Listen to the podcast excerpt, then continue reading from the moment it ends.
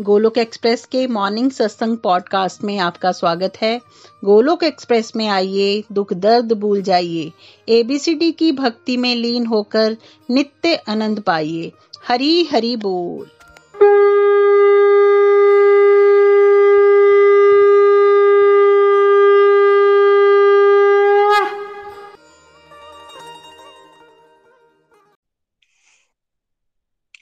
जय श्री कृष्ण चैतन्य प्रभु नित्यानंदा, श्री अद्वैत गदाधार श्री गौर भक्त विद्या हरे कृष्ण हरे कृष्ण कृष्ण कृष्ण, हरे हरे हरे राम हरे राम राम राम, हरे हरे। ओम नमो भगवते वासुदेवाय, ओम नमो भगवते वासुदेवाय, ओम नमो भगवते वासुदेवाय। श्रीमद भागवत गीता की जय। गौर निताय की जय। श्री श्री राधा, श्याम सुंदर की जय। विज़िट द बॉडी प्रिय सोल हरि हरि बोल हरि हरि बोल। शरीर शरीर व्यस्त आत्मा शरीर मस्त, हरि नाम जपते हुए। Transform the world by transforming yourself जय श्री कृष्णा। न शस्त्र पर, न शास्त्र पर, न धन पर न ही किसी युक्ति पर। मेरा जीवन तो आश्रित है प्रभु, केवल केवल आपकी शक्ति पर। गोलोक एक्सप्रेस में आइए, दुख दर्द भूल जाइए एबीसीडी की भक्ति में लीन होके नित्य आनंद पाइए। हरि हरि बोल एवरीवन जय श्री राम, जय श्री राधे कृष्ण। आज के सत्संग में आप सभी का स्वागत है। जैसा आप जानते हैं कि आजकल हम सदाचार पे चर्चा कर रहे हैं। सत्संग, साधना, सेवा, सदाचार, अध्यात्म के स्तंभ इन चारों पे हम ध्यान देंगे तो हम स्पिरिचुअली हेल्दी हो सकते हैं। स्पिरिचुअल हेल्थ अच्छी रही तो mental health physical health family health financial health सब में बैलेंस आ सकता है और हम कम्प्लीटली हेल्दी और हैप्पी हो सकते हैं। है ना? तो आज का जो टॉपिक हमने चूज़ किया है डिस्कशन का, पिछली बार आई थिंक हमने नीड वर्सेस ग्रीड पे चर्चा की थी कि स्पिरिचुअल एडवांसमेंट का मतलब है कि हमारी जीवन जो है नीड बेस्ड हो जाए और डिज़ायर बेस्ड और ग्रीड का हम त्याग करें आज हम चलते हैं, एक और पहलू है जो हमें सदाचार से दूर ले जाता है, उसका नाम है क्रोध। भगवत गीता के सिक्सटीन चैप्टर में ट्वेंटी वन श्लोक में भगवान ने बताया है कि भाई ये नर्क जाने के तीन द्वार होते हैं। काम, क्रोध और लोभ। जो हर एक समझदार इंसान है, उसको क्या कर देना चाहिए? उसको इन तीनों का ही त्याग कर देना चाहिए, है ना? तो आज हम मेनली बात करेंगे क्रोध पे और क्रोध को कैसे मैनेज किया जाए बिकॉज़ क्रोध अगर बढ़ा हुआ होता है तो हम सदाचारी जीवन नहीं जी सकते बिकॉज़ हम अपने आप को भी हर्ट कर रहे हैं, दूसरों को भी हर्ट कर रहे हैं पर्सनल रिलेशनशिप भी खराब हो रहे हैं प्रोफेशनल रिलेशनशिप भी खराब हो रहे हैं, और स्पिरिचुअल लाइफ का एक बेसिक होता है, एक मेंटल पीस मेंटल पीस भी खराब हो रही है है ना? और हम बैड डिसीज़न भी लेते हैं उस पूरी प्रोसेस में, क्योंकि ग्रोथ के वश में इंसान की बुद्धि भ्रष्ट हो जाती है, उसको फिर सही और गलत की पहचान खत्म हो जाती है और उस समय पे वो बहुत सारे ऐसे काम कर जाता है कि बाद में उसको पछतावा भी होता है। बट आप जैसे जानती हैं, अब पछताए होत क्या जब चिड़िया चुग गई खेत? कितनी बार ऐसा लगता है? आप में से कितने लोगों के साथ ऐसा हो चुका है कि हमने एक एंगर के एपिसोड में आगे ऐसा कुछ बोल दिया, ऐसा कुछ कर दिया, जो बाद में बड़ा बुरा भी लगता है, बट अब हम उस छूटे हुए वाण को वापस नहीं ला सकते, है ना? तो आज एंगर के अलग अलग पहलुओं को हम समझेंगे, क्यों आता है, नुकसान क्या है और इसको कैसे हम काबू करें। भगवत गीता की इंस्ट्रक्शंस क्या हैं इसके लिए? तो पहले मैं चाहूँगा, प्रीति जी, अगर आप चैप्टर 16 का 21 श्लोक एक बार रीड आउट करें प्लीज़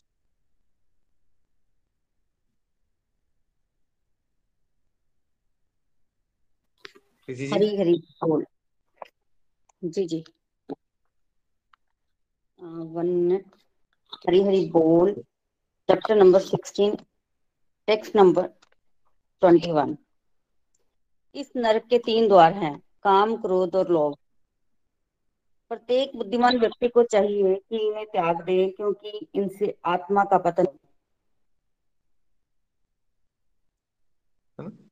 इनसे आत्मा का पतन होता है किनसे काम से, काम इज़ अर एक्सेसिव अटैचमेंट और क्रोध से और लोभ से। ये तीन चीज़ें हैं जो भगवान कहते हैं। जब हम कहते हैं ना कि भाई, क्या त्यागना है तो घर बार नहीं त्यागना होता है हमें। हमें क्या करना है? हमें काम, क्रोध और लोभ को त्यागना है, घर में रहते हुए। तो पहले हम इसके रीजन समझते हैं, ये जो क्रोध है, इसके क्या क्या कारण होते हैं। देखिए, बचपन से किसी के साथ बड़ा ट्रोमेटिक चाइल्डहुड रहा हो चाइल्ड अब्यूज हुआ हो, उसने बहुत कष्ट और दुख देखे हैं। जैसे मान लीजिए यंग एज में ही फादर की डेथ हो गई, वो बच्चे अकेले थे फाइनेंशियल क्राइसिस आ गए, बहुत डिफ़िकल्ट टाइम देखा है। तो एक तरह का वो बचपन का जो ट्रोमेटिक एक्सपीरियंस है, वो सबकॉन्शियस माइंड में कहीं घर कर गया और जब वो बच्चा बड़ा होता जा रहा है तो जब उसकी लाइफ में कोई टेंशन का या कोई चैलेंजिंग एटमोसफेयर आएगा तो उसके पास वो स्ट्रेस हैंडलिंग एबिलिटी नहीं है, तनाव को हैंडल नहीं कर पा रहा, वो और उसके बचपन के जो एक डरा, डर के, है ना, दुख के, वो जो संस्कार पड़ गए हैं, वो कहीं ना कहीं झल्लाहट के रूप में बाहर निकलेंगे, है ना, उससे भी क्रोध आ सकता है। फिर और क्या कारण हो सकता है क्रोध आने का? मॉडलिंग जब हम देखा देखी में देखते हैं बचपन से ओ अच्छा मेरे पापा तो है ऐसे बिहेव करते थे मम्मा के साथ, या मम्मा ऐसे पापा के साथ बिहेव करते थे। है ना? या फिर हमने स्कूल में देखा, कुछ लड़के थे वो बड़ा ज़्यादा गुस्सा वुस्सा करते थे, उनका काम बन जाता था। तो कहीं ना कहीं हमारे सबकॉन्शियस माइंड में ये संस्कार बैठना शुरू हो गया कि ये सही बात होती है, ऐसे क्रोध करना चाहिए। और क्रोध से फ़ायदा है, क्योंकि अगर हम क्रोधी क्रोधी बनेंगे तो हमारे काम बन जाएँगे। तो इस तरह से भी कई बार देखा देखी में घड़ों बड़ों को देख के या आसपास में दोस्तों को देख के एक ऐसे संस्कार डेवलप हो जाता है कि ऐसा करना चाहिए। फिर जब बहुत ज़्यादा फेलियर्स मिलते हैं या हमारी एक्सपेक्टेशंस मीट नहीं होती, तब भी ग्रोथ आता है। क्योंकि इंसान की एक्सपेक्टेशन होती है कि वो सक्सेसफुल हो जाए, लेकिन लाइफ ऐसी है कि वो सक्सेसफुल हर बार हो नहीं पाता तो वो फेल भी हो जाता है। है ना? वो फेल होता है और जब उसको बार बार फेलियर्स मिलते रहते हैं तो फिर वो फ्रस्ट्रेट हो जाता है और फ्रस्ट्रेशन में भी गुस्सा निकलता है उसका।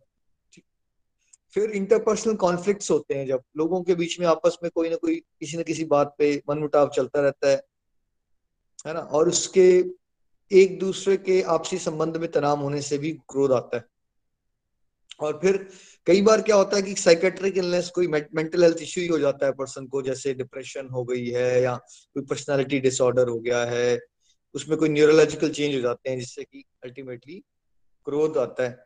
और जैसे कोई मेडिकल प्रॉब्लम भी हो गई है किसी को, मान लीजिए किसी को बहुत सीरियस इश्यू हो गया, जैसे कैंसर हो गया है या कोई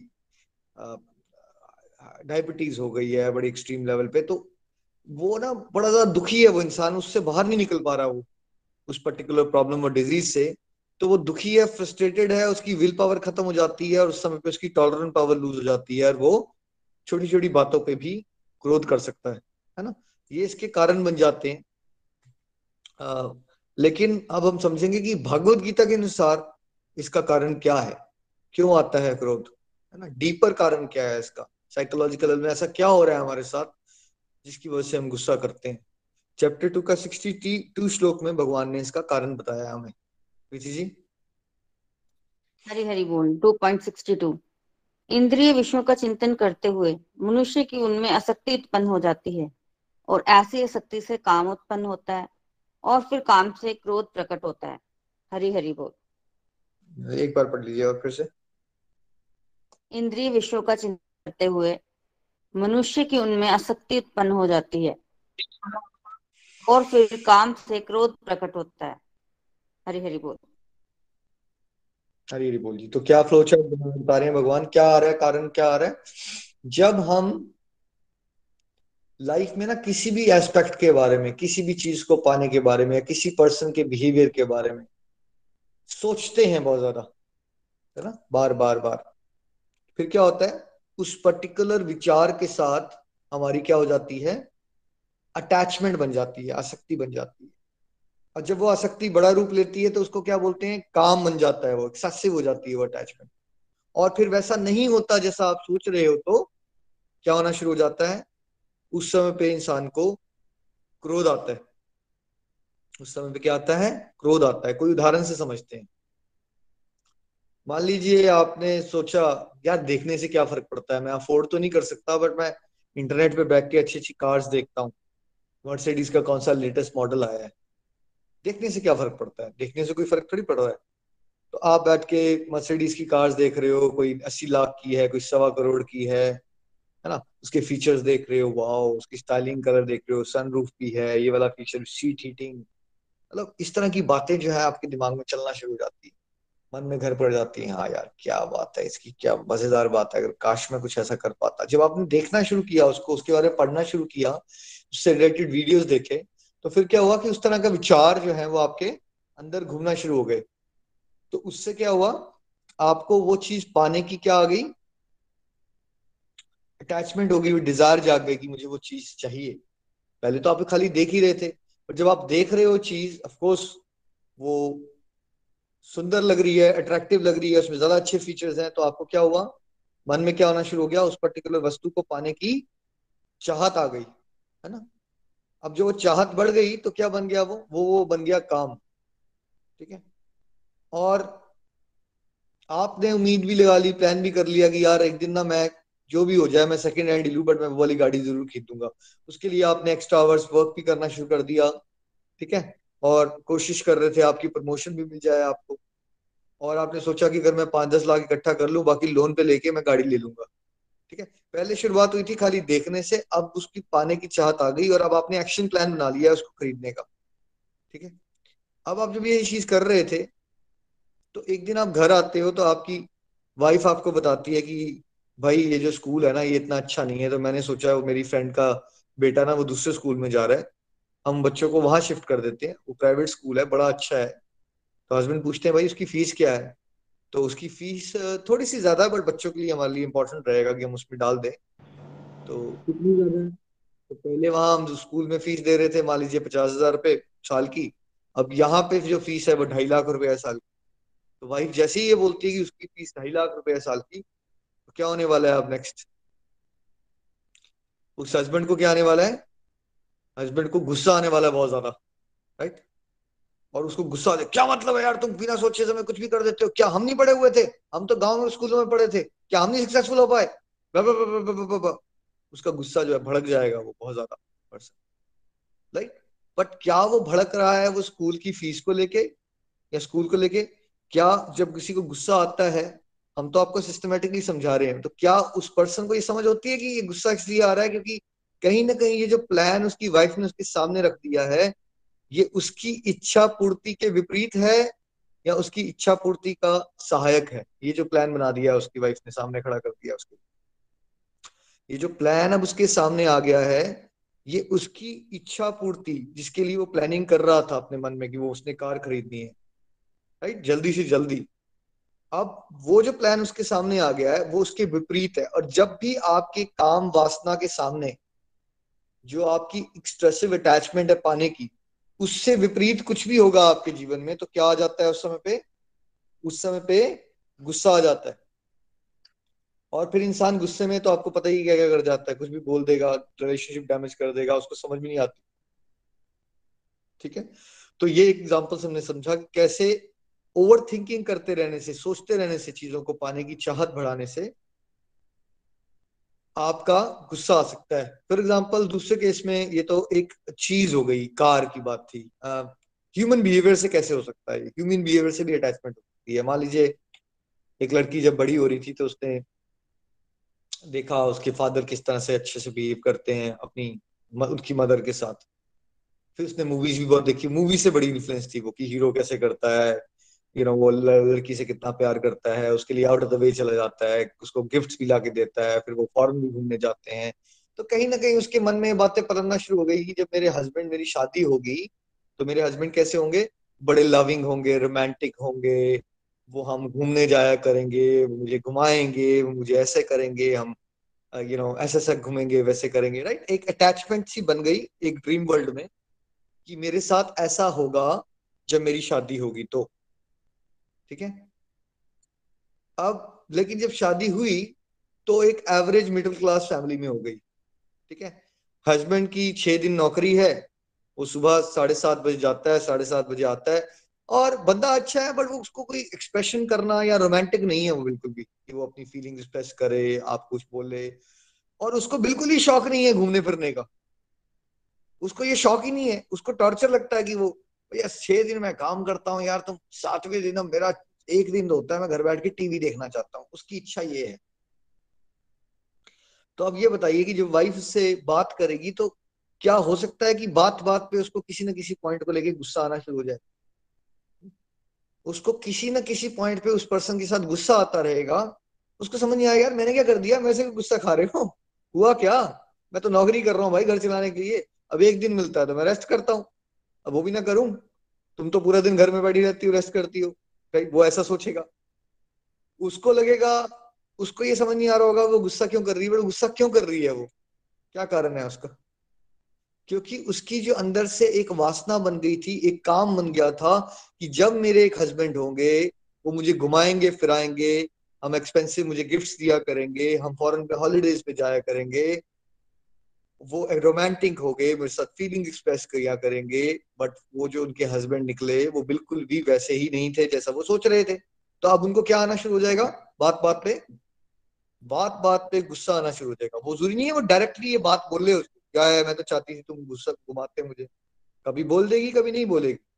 बट वो किसी ना किसी कारण से उसको उसको खुद भी नहीं समझ आ रहा होगा, वो क्यों क्रोध कर रही है। क्रोध का कारण क्या है? वो एक्सेसिव थिंकिंग जो बचपन से उसने की कि मेरे हस्बैंड ऐसे होंगे, एक एक्सपेक्टेशन बना ली अटैचमेंट बन गई, काम हो गया। और जब वैसा नहीं हुआ तो फिर क्या होता है? फिर क्रोध आता है। आई होप ये दो एग्ज़ाम्पल से आप समझ पा रहे हैं। तो यानी क्रोध का कारण क्या हुआ? काम हुआ।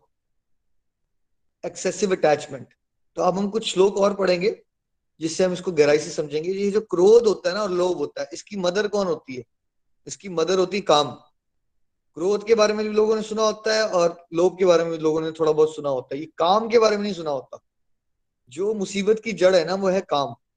तो अगर हमने काम काम अगर बीज है, देखो, मदर नहीं होगी तो क्या बच्चे होंगे? बच्चे नहीं हो सकते। बट तो अगर हमने काम को कॉन्सेप्ट को पकड़ लिया, ये काम क्या है? और काम को डिस्ट्रॉय कर लिया तो फिर क्या होगा?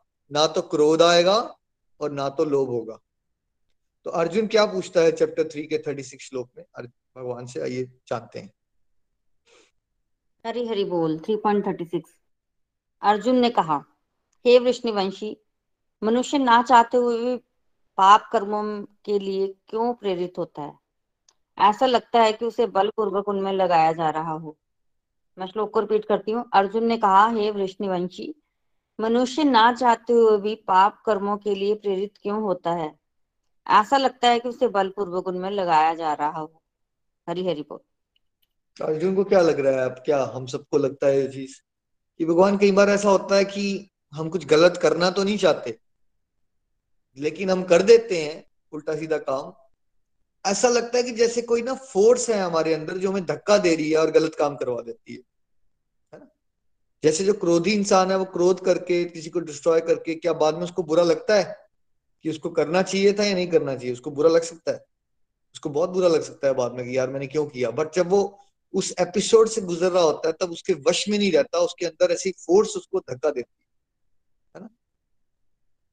और वो फोर्स क्या है? ये जानना मजूरी है। जैसे एक बंदे ने बोला, अपनी वाइफ को मैं सिगरेट पीना छोड़ दूँगा। कल से मैंने छोड़ दी।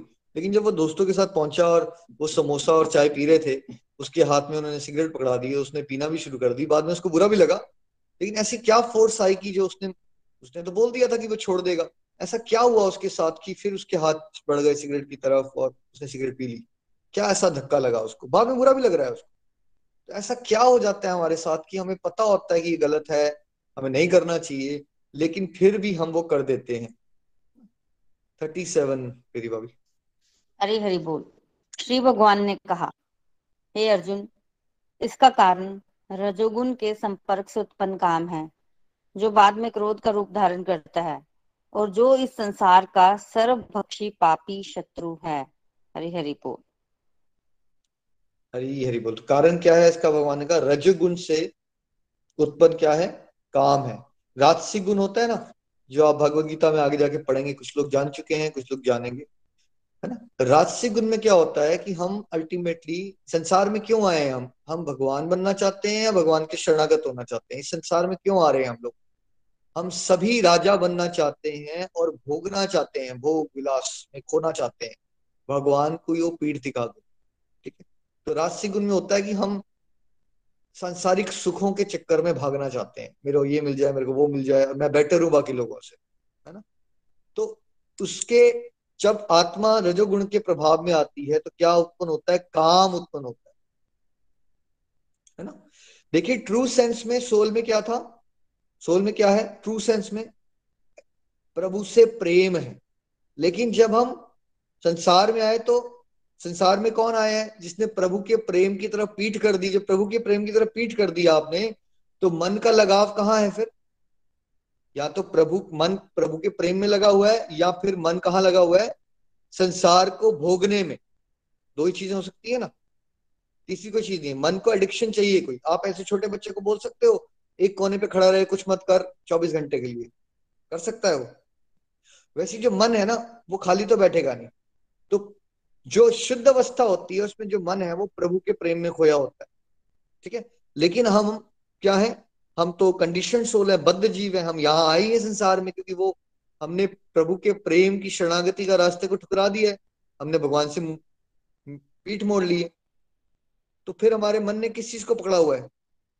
काम वासनाओं को एक्सेसिव अटैचमेंट है हमारी संसार को भोगने की। और यही हमारा सबसे बड़ा शत्रु है।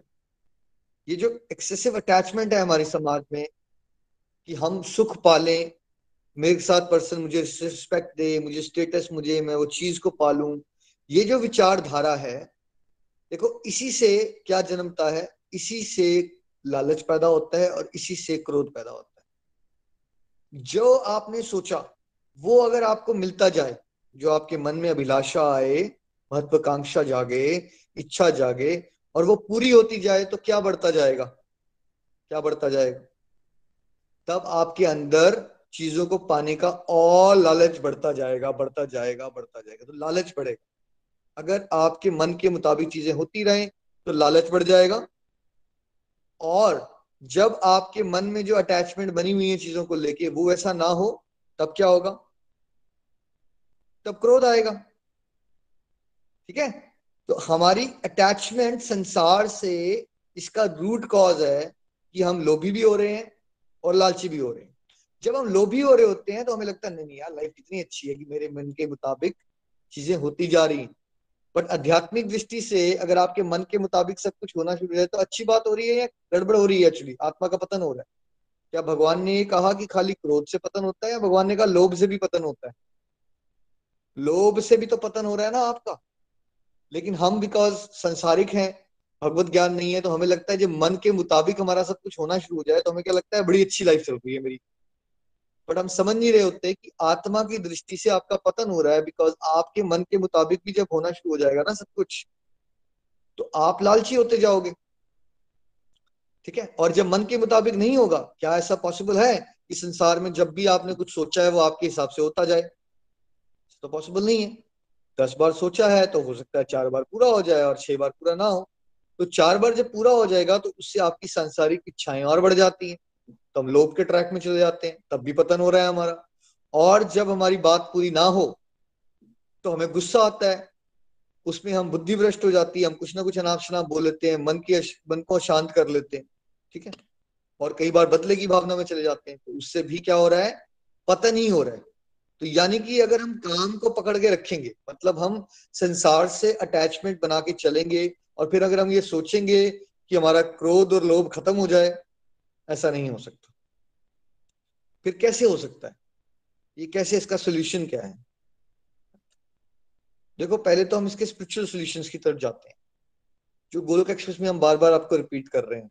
सत्संग, साधना, सेवा, सदाचार, ये दिव्य रास्ता है। इसमें अगर आप नियमित रूप से अपनी प्रायोरिटी में लाइफ को डिवोशन को प्रायोरिटी बना लोगे, भगवान को प्रायोरिटी बना लोगे कि काम आया क्यों था? बिकॉज़ हमने भगवान से पीठ मोड़ी हुई है। जैसे ये देखिए, भगवान है।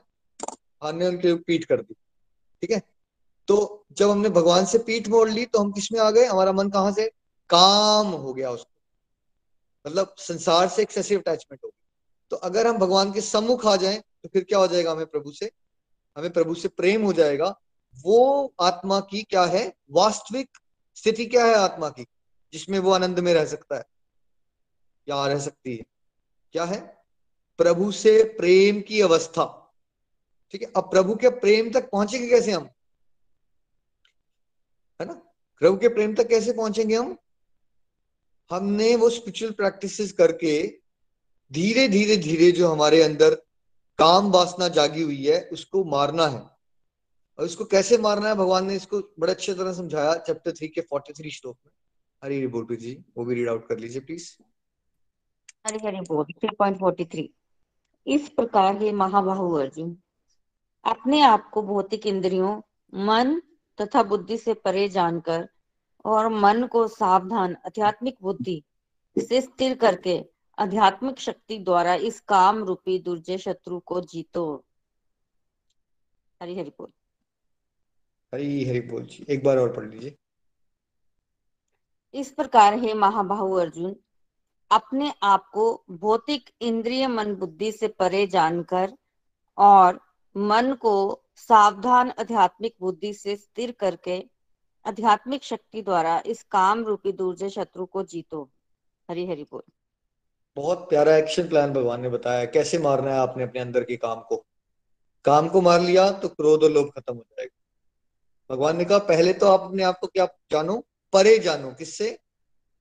मन से, बुद्धि से, इंद्रियों से। हम क्यों परेशान हो जाते हैं? विचार आ रहा होता है, कुछ हम लगता है ओ मेरे अंदर ये आ गया, मेरे अंदर आप वो हो नहीं ना ना आप मन हो, ना आप बुद्धि हो, ना आप इंद्रिया हो, आप इन सबसे परे हो, आप आत्मा हो ना। फिर क्या करना है? फिर मन को भगवान कह रहे हैं, स्थिर करो स्टेबल करो। कैसे? रेगुलरिटी से इंजेक्शन लगाओ, सत्संग साधना सेवा के। चाहे मन लग रहा है, नहीं लगा लगाते रहो लगाते रहो लगाते रहो लगाते रहो। फिर क्या होगा? मन आपका स्टेबल होना शुरू हो जाएगा, स्थिर होना शुरू हो जाएगा। और फिर क्या होगा? जब आप बहुत देर तक सत्संग साधना सेवा की अभ्यास करते रहोगे, उससे आपके अंदर एक आध्यात्मिक शक्ति का संचार होता है। है ना? यानी कि आपकी आत्मा आत्मा लेवल पे आप बहुत स्ट्रांग और पावरफुल होना शुरू हो जाओगे। ठीक है? तो जब आपकी आत्मा लेवल पे आप पावरफुल होना शुरू हो जाएँगे तो क्या होगा? तब आप बड़ी आसानी से कहा आपके अंदर किस पर्टिकुलर चीज़ को लेके अटैचमेंट बनी है, उसको पहचान भी पाओगे और उसको हरा भी पाओगे। जैसे कि देखो एक योकोजुना पहलवान है और एक मालनरिष्ट बच्चा है तो मालनरिष्ट बच्चा हार जाएगा राइट तो वैसे जो हमारा काम वासना है, अगर वो एक पहलवान है और हम आत्मा लेवल पे एक मालनरिष्ट बच्चे बने हुए हैं तो हम कैसे जीतेंगे? हम तो हार जाएँगे। लेकिन वही अगर हम मालनरिष्ट बच्चे को भी पूरी खुराक दें, उसको पूरा पहलवान बनाएँ बॉडी बिल्डिंग उसकी हो, अच्छे से उसको डाइट मिले, फिर क्या होगा? वो भी पहलवान बन के फिर दूसरे पहलवान को मार सकता है। वैसे ही जो हमारी संसार से अटैचमेंट है, वो पहलवान बनी हुई है और जो हमारी भगवान से अटैचमेंट है, वो क्या है? वो बहुत ही ज़्यादा वीक है, कमज़ोर है बहुत ज़्यादा। तो हमने अपनी भगवान से अटैचमेंट को बढ़ाना है। जैसे जैसे भगवान से अटैचमेंट हमारी बढ़ेगी, आध्यात्मिक शक्ति आएगी। आध्यात्मिक शक्ति से वो बातें जो आपको पहले बहुत ही मुश्किल लगती थी, बहुत ही सरलता से छूटना शुरू हो जाएँगी आप जैसे कि आप में से बहुत सारे लोग उसको अनुभव कर रहे हैं। आप में से कितने लोगों को लगता था कि सुबह हम तो उठ ही नहीं सकते? पॉसिबल ही नहीं है। बट अब आप छह महीने, साल, दो साल से रेगुलरली अलार्म लगाने से पहले भी अलार्म बजने से पहले भी उठ जाते हो। तो आपकी वासना थी, वो काम था अटैचमेंट था नींद के साथ। है ना कि नींद में बड़ा मज़ा आता है। बट आपको जब आध्यात्मिक शक्ति मिली और उत्तम रस मिलना शुरू हो गया कि आपको नींद से ज़्यादा मज़ा सुबह सत्संग में लगाने में आ रहा है तो क्या होना शुरू हो गया फिर? या आप उसको जीत पाए? आज भी आप संसार में नज़र आके देखिए, क्या वो जो लोग सत्संग नहीं कर रहे हैं, उनके लिए बात संभव लग रही है कि सुबह पाँच बजे उठ के सत्संग लगाना, या उनको आज भी असंभव लगेगा जैसे पहले आपको असंभव लगता था? उनके लिए आज भी वो असंभव ही है। है ना? और क्या क्या हम चीज़ें कर सकते हैं? देखो, हमें बिज़ी रहना है, क्योंकि खाली दिमाग शैतान का घर। अगर हम अपने आप को बहुत फ्री टाइम देंगे, एंगेजमेंट नहीं देंगे अपने आप को प्रोडक्टिव मैनर में, या तो हम सत्संग, साधना, सेवा में बिज़ी रहें या अपने जॉब से रिलेटेड ड्यूटीज़ में या घर से रिलेटेड ड्यूटीज़ में? क्योंकि जैसे ही हमने आपको बहुत सारा स्पेयर टाइम दिया, फिर हम ओवर थिंकिंग के ट्रैप में जाएँगे, फालतू की बातें सोचेंगे, फिर हमारी संसार से क्या होती है? अटैचमेंट बनती है। इसके अलावा हम क्या कर सकते हैं? ट्रिगर्स को आइडेंटिफाई करें। क्या ऐसे ट्रिगर्स हैं जहाँ हमें गुस्सा आता है? जैसे आइडेंटिफाई ट्रिगर्स की डायरी बना लो। आप देखो कि कोई ऐसा पर्सन है या किसी के सामने आपको ज़्यादा गुस्सा आता है या किसी पर्सन के एक पर्टिकुलर बिहेवियर से गुस्सा आता है? कोई ऐसा दिन का टाइम है यहाँ आपको ज़्यादा गुस्सा आ रहा है? कहीं ऐसा तो नहीं होता कि आप जब घर से आ रहे हो और आपने, आपको भूख लगी हुई है और उस समय पे अगर कोई आपके साथ बात करे तो बिकॉज़ आपको भूख ज़्यादा लगी होती है और उस समय आप अपना सेंसेस को कंट्रोल नहीं कर पाते हो। ट्रिगर को आइडेंटिफाई करो कि कौन सी ऐसी जगहें हैं कौन, क्या ऐसे एपिसोड्स हो जाते हैं जिसकी वजह से आप फील करते हो कि आप गुस्से को अवॉइड नहीं कर पाते उस समय? ट्रिगर्स को आइडेंटिफाई करने के बाद उस ट्रिगर्स को अवॉइड कीजिए पॉसिबल फॉर एग्ज़ाम्पल आपको पता है कि एक पर्टिकुलर पर्सन है काम पे आपके। उसका बात करने का तरीका आपको ऐसा लगता है वो बदतमीजी कर रहा है। और उस समय ना उसके आसपास जाके आपका जो पारा है वो चढ़ना शुरू हो जाता है। तो आप क्या कर सकते हो?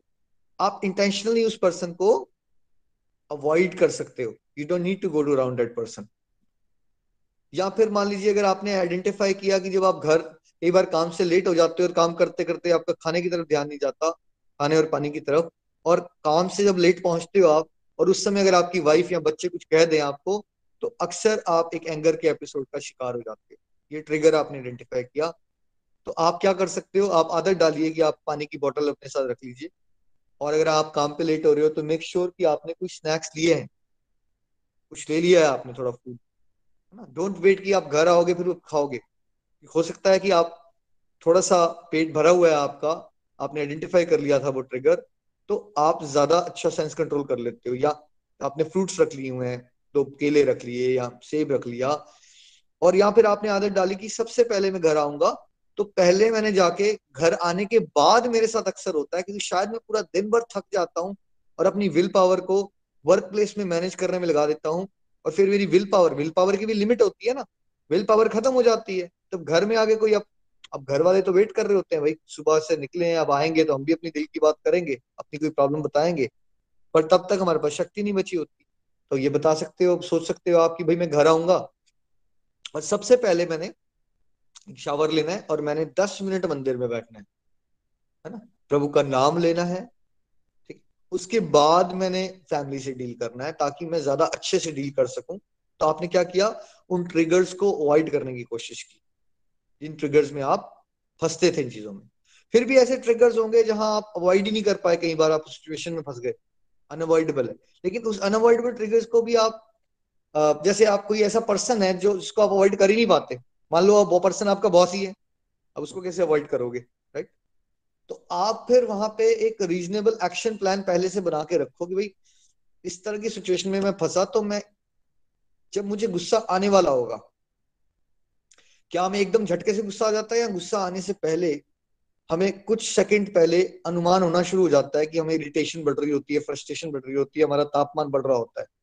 हमें अंदर से ना पता चलना शुरू हो जाता है कि अब वो गुस्सा का एपिसोड आने वाला है जब मैं बर्स्ट कर सकता हूँ। पता चलना शुरू हो जाता है हमें। और खासकर अगर आप डिवोशन बढ़ाओगे ना तो आपको बड़े आसानी से ये पता दिखना शुरू हो जाएगा कि अपना आपका पारा चढ़ रहा है। तो आपको क्या कर लेना चाहिए? आपको कुछ मिनट के लिए वो सिचुएशन को अवॉइड करना चाहिए। आप ब्रेक ले सकते हो। घर में आपकी, पता है आपको वाइफ के साथ कुछ बहस हो रही है और आपको गुस्सा आने वाला है, आप उसको बोल सकते हैं, यार प्लीज़ दो मिनट रुक जाओ, है ना? मैं ऐसा कर, पानी पीने निकल जाओ टॉयलेट चले जाओ, कुछ कुछ बहाना बना लो। उस उस पर्टिकुलर सिचुएशन को डिफ्यूज करो दो मिनट के लिए। ज़्यादा टाइम लगेगा, दो तीन मिनट। क्योंकि अगर आपने वो जो आपको एक सेंसेशन आ रही है ना अंदर से टेम्पटेशन ठीक है? और उससे पारा चढ़ रहा है आपको। आपने अगर दो चार मिनट के लिए भी उसको अवॉइड कर लिया ना तो फिर वो आपका एंगर का एपिसोड बच जाएगा। आप गए, पानी वानी पिया थोड़ा सा भगवान का नाम ले लिया ये लोग उल्टी गिनती करते हैं। अब जो भगवान को नहीं मानते बट बेटर रहेगा अगर आप भगवान को मानते हो तो थोड़ा भगवान का नाम लो। मैं कई बार क्या करता हूँ कि मैं मंदिर जाता हूँ अपने, घर में दंडवत प्रणाम। प्रभु, मुझे बचाओ। प्लीज़ मैं इस तरफ़ नहीं जाना चाहता। स्पेसिफिक प्रेयर्स का एक रोल है। आप उसमें स्पेसिफिक प्रेयर्स कर सकते हो। अब आप वेल इक्विप्ड हैं बिकॉज़ आपके पास भगवत ज्ञान है। पहले आपको ये बातें नहीं पता थी। अब आपको पता है कि आप प्रेयर्स कर सकते हो, भगवान का नाम ले सकते हो। आप अपने मंदिर में जाके लेट जाओ भगवान के सामने, प्रभु, मुझे बचाइए, मैं इस तरफ़ नहीं जाना चाहता। मुझे शांति दीजिए, है ना? मुझे शांत कीजिए। बस प्रभु से प्रेयर्स कीजिए फिर क्या होगा? आप फील करेंगे कि आपने एक या दो या तीन बार ऐसे एपिसोड्स अवॉइड कर लिए ना तो आपको सफलता का एहसास होगा। यू फील वेरी सक्सेसफुल आपको लगेगा अच्छा पच्चीस साल से तो मैं ये कभी चीज़ कर ही नहीं पाता था। और अगर आपने दो तीन बार भी कर ली तो आपका कॉन्फिडेंस बहुत बढ़ जाएगा। यानी कि दिस इज़ डुएबल ऐसा नहीं है कि एंगर आ गया है तो मैं उसको काबू ही नहीं कर सकता। मैं एंगर को काबू कर सकता हूँ। मैं एंगर को रेगुलेट कर सकता हूँ। है ना? तो हम सब मिलके एक प्रार्थना करेंगे कि हम सब जो गुस्से के वश में आके कुछ ना कुछ ऐसे कार्य कर देते हैं, जिससे हमारा, हमारे परिवार का, समाज का नुकसान हो जाता है। प्रभु में ऐसी सद्बुद्धि दे, ऐसी शांति दे कि हम क्रोध को नियंत्रण में ला सके। अच्छा क्या हमेशा ही गुस्से का डिस्प्ले करना गलत बात है? देखिए, यहाँ अभी तक हमने बात की है वो जो गुस्सा आपको आ जाता है, जिससे आप आपा खो जाते हो और आपको पता ही नहीं चलता आप क्या बोल रहे हो और क्या नहीं बोल रहे। अनरेगुलेटेड एंगर की बात हो रही है यहाँ। जो आप करना नहीं चाहते हो, आप उसके कंट्रोल में आ जाते हो। ये वाले एंगर की बात हो रही है, ये वाला गड़बड़ होती है। आप ठंडे हो अंदर से, लेकिन आपको जगत कल्याण के लिए कुछ जगहों पे एक स्ट्रॉन्ग एक्शन लेने के लिए गुस्से का ड्रामा करना पड़ जाता है, वो गुस्सा गलत नहीं होता। जैसे हनुमान जी को अब लंका जलानी थी, युद्ध हो रहा है वहाँ पे, अर्जुन युद्ध कर रहा है तो क्या वो बीच बीच में गुस्सा दिखा रहे होंगे? डिस्प्ले कर रहे होंगे गुस्सा। अपने अपने रोल के हिसाब से क्या गुस्सा दिखाना पड़ता है बाहर से? है ना?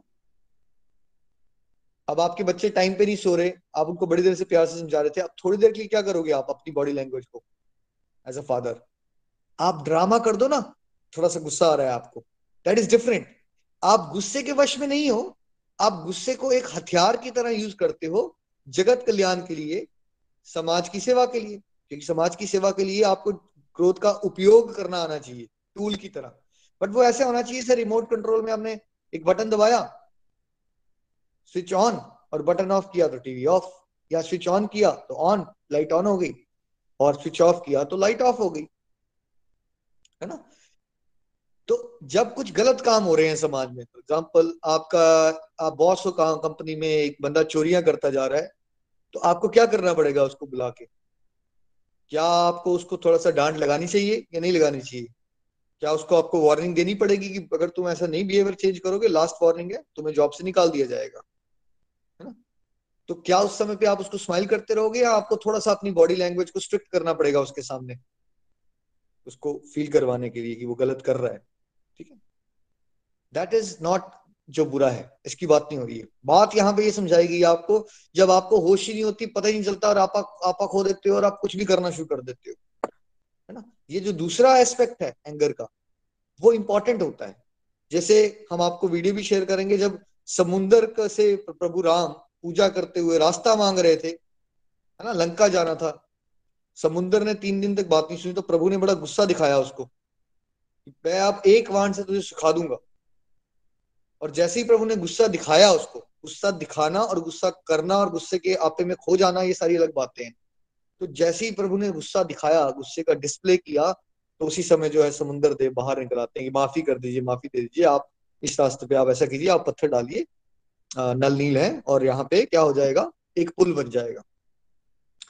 तो application right application of anger आनी चाहिए आपको। बट वो भी तब होगा जब आपकी इंद्रियाँ संयम में आ जाएँगी फिर आपको समझ आ जाएगा, यार, इस सिचुएशन में ना थोड़ा सा थोड़ा सा एंगर को डिस्प्ले करते हैं। और जब वो एपिसोड हो जाए, जो आपका टास्क था, जिस चीज़ लिए आपने किया था, फिर क्या करना है आपको? हनुमान जी ने लंका जलाई तो फिर वो लंका जलाने के बाद क्या सोचते रहे? वो लंका जलाई, ऐसा आया, इनको मज़ा आया होगा, इनको यही मिलना चाहिए था। या वो राम राम कर रहे थे, और उनको कोई, वो विचार खत्म हो गया था, उन्होंने लंका जलाई, ये नहीं जलाई। इमीजिएटली कहा आ गया मन वापस? एपिसोड के बाद हरे कृष्ण हरे कृष्ण कृष्ण कृष्ण, हरे हरे। हरे राम हरे राम राम राम, हरे हरे। आपने जितना ज़रूरत मात्रा में गुस्से को डिस्प्ले किया, काम हो गया, एक वेपन है ना वो को वापस डाल दिया, शांत हो गए फिर से। नॉर्मल गुस्से में क्या होता है जो, जिसको, जिसके बारे में आज चर्चा हो रही है? जब हम आपा खो जाते हैं तो क्या हम रेगुलेट कर पाते हैं फिर उसको? रेगुलेट नहीं कर पाते हैं उससे। हमारा खुद का दिमाग खराब हो जाता है, हम कुछ ना कुछ अनाप शनाप बहुत कुछ बोल डालते हैं है ना तहस नहस कर देते हैं बीपी बढ़ जाता है, और लोगों को हार्ट अटैक आ जाता है कई बार इतना ज़्यादा गुस्सा हो जाता है। हम उस वाले गुस्से की श्रेणी की आज बात कर रहे थे बट हम ये गलत मैसेज नहीं देना चाहते आपको। कई जगहों पे गुस्से की राइट एप्लीकेशन होती है बट जब आप स्पिरिचुअली एडवांस हो जाओगे ना, जब आपकी इंद्रियाँ संयम में आ जाएगी, तब ये बात आप समझ पाओगे। इनिशियल लेवल पे नहीं समझ पाओगे आप, क्योंकि ये करने के लिए कि जितनी ज़रूरत है, उतनी मात्रा में गुस्से को बाहर निकाला और फिर गुस्से के वान को अंदर कर लिया। इसके लिए क्या चाहिए? इसके लिए इंद्रिय संयम चाहिए। और वो भी कैसा आएगा? सत्संग साधना सेवा में चलते रहिए। और आज आप सीनियर गोलोकिन से बहुत सारे रिव्यूज़ में सुनेंगे। मैं चाहूँगा रिव्यूज़ के समय ज़रूर डिवोटीज बताएँ कि कैसे सत्संग साधना से गुस्से के अंदर कितना प्रभाव, कितना फ़र्क पड़ा है और कैसे आप अपने गुस्से को रेगुलेट कर पा रहे हो। Hare Krishna Hare Krishna, Krishna Krishna, Hare Hare. Hare Ram Hare Ram. Ram Ram. Hare Hare busy to the body free as a soul Hari Hari बोल, हरि हरि बोल। Thank you everyone Hari Hari बोल। नितिन जी? हरे कृष्ण हरे कृष्ण कृष्ण कृष्ण, हरे हरे। हरे राम हरे राम राम राम, हरे हरे। धन्यवाद, निखिल जी। बहुत ही दिव्य सत्संग, बहुत आनंद आया आज। ये टॉपिक मेरे दिल के बहुत पास है और आई होप हम सबने इससे बहुत सारी लर्निंग्स यहाँ से ली होंगी। आज, क्रोध के ऊपर चर्चा हो रही है, गुस्से पे चर्चा हो रही है और बेसिकली सदाचार के अंदर इस टॉपिक को रखा गया है। ऑब्वियसली अगर कोई सदाचारी जीवन लीड करना चाहता है, लेकिन अगर वो अपने क्रोध के ऊपर काम नहीं कर रहा, क्रोध को चेक करने की कोशिश नहीं कर रहा और उस पर काबू करने की कोशिश नहीं कर रहा और क्रोध को डिपिक्ट कर रहा है बार बार उसके बिहेवियर में गुस्सा झलक रहा है। तो दैट मीन्स वो सताचारी जीवन को लीड नहीं कर सकता। आज निखिल जी ने बहुत अच्छे तरीके से भागवत गीता के साथ जोड़कर हमें बताया है, क्रोध के कारण क्या है, कहाँ इसका रूट कॉज है, क्यों आ रहा है, ये हमें हेल्प करता है, ये जो कारण समझना हमें हेल्प करता है आइडेंटिफाई करने के लिए कि हम में कैसे ये जनरेट हो रहा है। दैट मीन्स हम एक डायग्नोज बना पाते हैं, कहाँ से ये जनरेट हो रहा है। जब हमें जनरेशन पता चल जाता है कि ये कारण ये है तो उसके बाद आज निखिल जी ने भी बताया कि भाई, भगवान क्या बता रहे हैं भागवत गीता में हमें? ये बेसिकली वासना से उत्पन्न हो रहा है एक्सेसिव अटैचमेंट से उत्पन्न हो रहा है। तो क्यों ना हम अपनी अपनी एक्सेसिव अटैचमेंट्स को पहचाने? क्योंकि जब वासना पूर्ण हो जाएगी तो हम लोभी बनेंगे, लालच बढ़ेगा और अगर वासना पूर्ण नहीं होगी तो क्रोध आएगा। क्रोध आएगा तो होगा क्या? बेसिकली ये याद रखना बहुत ज़रूरी है हम सबको। क्रोध आएगा तो बुद्धि भ्रष्ट हो जाएगी। हम लोगों की जो भी सैनिटी होती है, वो लूज कर जाएँगे हम। कंट्रोल से बाहर हो जाएँगे, आपे से बाहर हो जाएँगे। क्या अच्छा है, क्या बुरा है, इसकी पहचान खत्म हो जाएगी और हम ब्रस्ट कर देते हैं फिर वो गुस्से को किसके ऊपर? सामने वाले के ऊपर। कुछ लोग गुस्से को दूसरों के ऊपर निकाल देते हैं झल्ला कर बोल देते हैं, कड़वा बोल देते हैं या फिर मारपीट भी कर देते हैं बहुत सारे केसेस में। और कुछ लोग गुस्से को दबाने की कोशिश करते हैं, किस तरह अंदर मन से रोना शुरू कर देंगे या फिर उसको अंदर दबाने की कोशिश करेंगे, अंदर ही अंदर घुटना शुरू कर देंगे। दोनों ही तरह का गुस्सा खराब है। दोनों ही तरह से हम क्या कर रहे हैं? पहले दूसरे को तंग नहीं कर रहे, हम सबसे पहले अपने आप को तंग कर रहे हैं। गुस्सा is just like a fire ball आग का गोला है। और आप समझिए जिसने उसको पकड़ा दूसरे को नुकसान पहुँचाने से पहले, वो किसको नुकसान पहुंचाएगा? वो हमें नुकसान पहुंचाएगा। तो इसलिए इतनी नुकसानदायक चीज़ और इसके ऊपर कोई काम ही नहीं करते। बचपन से हम देख रहे हैं, बच्चों के अंदर ही कितना ज़्यादा गुस्सा आज की डेट में आप देखोगे, बढ़ता जा रहा है। लेकिन हमें लगता है, ठीक है, अब है और उसको शांत करने के लिए क्या कर देते हैं? हम जो किसी को चाहिए, वो उसको दे दो तो भाई शांत हो गए। लेकिन क्या ऐसी प्रैक्टिस करते रहने से वो अपने गुस्से को कभी कंट्रोल कर पाएँगे? क्या उनको कभी ये ये हेल्प हो सकेगी कि भाई हम वाकई आइडेंटिफाई करें आता कहाँ से है और इसके कितने ज़्यादा नुकसान है? क्या हम उनकी वासनाओं को और मज़बूत और पक्का नहीं करते जा रहे हैं? उनकी जब मैं बात कर रहा हूँ तो उसमें अपनी भी शामिल है। क्योंकि पूरा लाइफस्टाइल ही ऐसा हो गया। इच्छाएँ जो आई, उनको पूरा करना ही हमारी लाइफ का लक्ष्य बन गया। और अगर नहीं पूरी हो रही है तो फिर हमें क्रोध आ रहा है। तो आज निखिल जी ने ये भी हमें समझाया है कि क्या ट्रिगर्स होते हैं, उन ट्रिगर्स को कैसे आइडेंटिफाई करना है।